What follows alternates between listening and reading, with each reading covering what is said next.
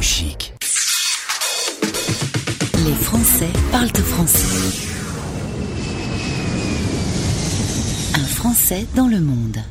Soyons un peu précis. 5778 kilomètres séparent Marion et le studio de Stéréo Chic. Bonjour Marion. Salut Gauthier. Tu es à Ottawa, euh, au Canada. C'est la capitale, sachez-le. On dit toujours Montréal, on dit toujours Vancouver. Eh ben non, la capitale c'est Ottawa. Et tu es actuellement à ta fenêtre en train de voir la neige tomber.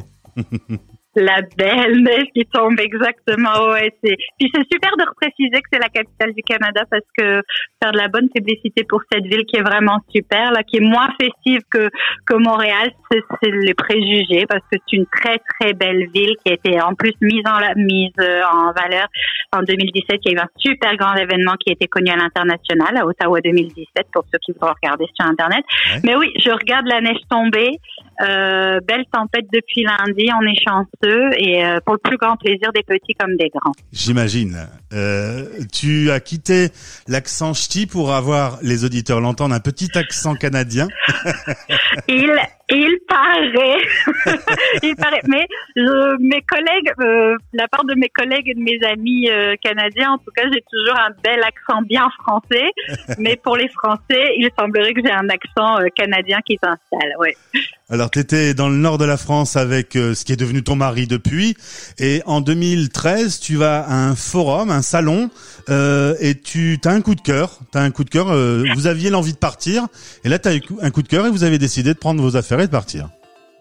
Exactement. Donc euh, Samy, qui est euh, mon mari, m'a gentiment proposé d'aller faire un tour auprès du salon Destination Canada.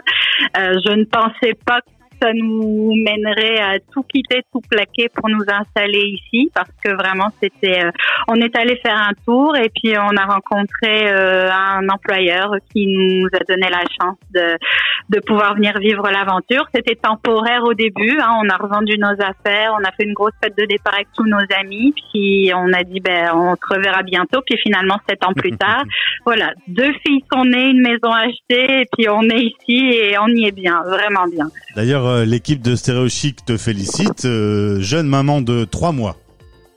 Oui, exactement. Petite Lila qui est sur moi. Ouais, ouais. Eh ben, elle, a, bien de la chance. Dis-moi, euh, quand on décide de, tout quitter, on, a quel doute? Quel doute est au fond de nous Et quelle passion donne envie de finalement faire le grand saut? Ben, le doute, il est euh, énorme. Alors, je pense qu'il faut, il faut beaucoup d'incrédulité, puis il faut être très naïf quand on veut tout quitter. Parce que je pense que trop, trop se préparer au pire, ça nous bloque.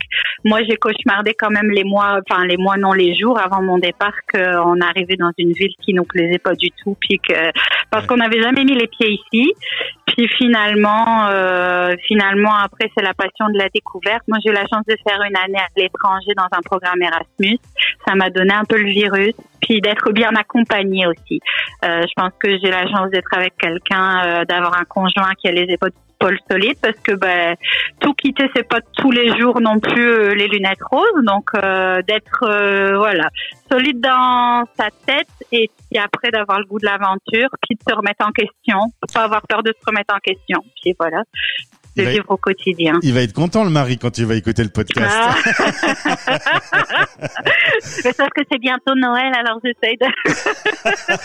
tu auras un beau cadeau, t'inquiète pas. La bague, la bague dont tu rêves, tu vas la voir. Ah. euh, en mars dernier, euh, avec un petit peu de, de, retard par rapport à ce qu'on a vécu en France, évidemment, arrivée de la crise sanitaire de la Covid, les commerces ont été fermés, mais vous n'avez pas connu de lockdown, vous? Non, exactement. Nous, on est basé à Ottawa où la crise a été quand même gérée, mais je dirais, je dirais quand même euh, un peu comme à travers la planète, hein, tout a été fermé. On nous a demandé de rester le plus possible chez nous. Les gens sont allés en télétravail. Ottawa est une euh, ville euh, euh, très administrative. Donc beaucoup de gens travaillent pour le gouvernement, ce qui a permis aussi à beaucoup de personnes de se retrouver plus facilement en télétravail. Il y a des aides aussi qui ont été mises en place par l'État pour aider les gens qui auraient rencontré des difficultés. Les magasins ont été fermés, cinéma, restaurants, bars et ainsi de suite. Pendant un certain nombre de temps, puis tout a réouvert progressivement début juin. Euh, nous, on avait la chance de pouvoir sortir quand même. Hein, faire, on n'était pas limité à un kilomètre, il n'y avait pas d'attestation comme j'ai entendu en France. On était quand même très libre de mouvement, mais euh, en essayant de valoriser le plus possible de, de, rester chez soi. Les écoles étaient fermées, les garderies étaient fermées, donc il y avait comme un système qui était, on devait rester chez nous de toute façon, mais on n'était pas privé de sortie, si je peux le dire comme ça. Comme tu me disais, euh, nous en France, on doit avoir une autorisation et, et tout le monde ruse un peu, alors que vous, quand le gouvernement dit on fait pas, vous faites pas. On fait pas. Hmm. Exactement. Quand la consigne est donnée, les gens sont très respectueux des consignes. Puis, euh, les, je dirais que les gestes barrières sont bien respectés. Que, et puis, les gens sont très. Il y a beaucoup de choses aussi qui ont été transférées en ligne. Euh, les écoles ont ouvert très rapidement des programmes d'apprentissage à distance. Euh, les restaurants se sont très vite retournés vers de la livraison à domicile ou du euh, du curbside ou du pick-up, la collecte. Euh, les magasins, même chose. Les gyms, les gyms se sont réinventés pour offrir des cours en ligne. Enfin, il y a vraiment une, une flexibilité, une rapidité, ce qui fait que les gens se sont réinventés rapidement aussi. Et dernière question, pour les fêtes de Noël, a priori, ça va être un petit peu en intimité cette année. Ouais, on attend les consignes plus claires, mais il semblerait que la consigne ce soit rester chez vous.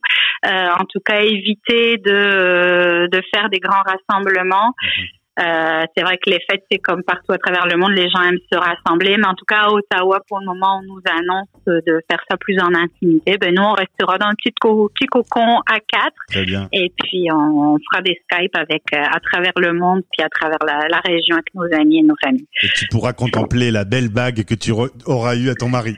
Ah Exactement. Merci Marion. On se retrouve prochainement justement pour parler des fêtes de Noël sur l'antenne de Stéréo Chic. Je vous souhaite une très belle journée à Ottawa. Ciao, bye. Stéréo Chic. La radio des Français dans le monde.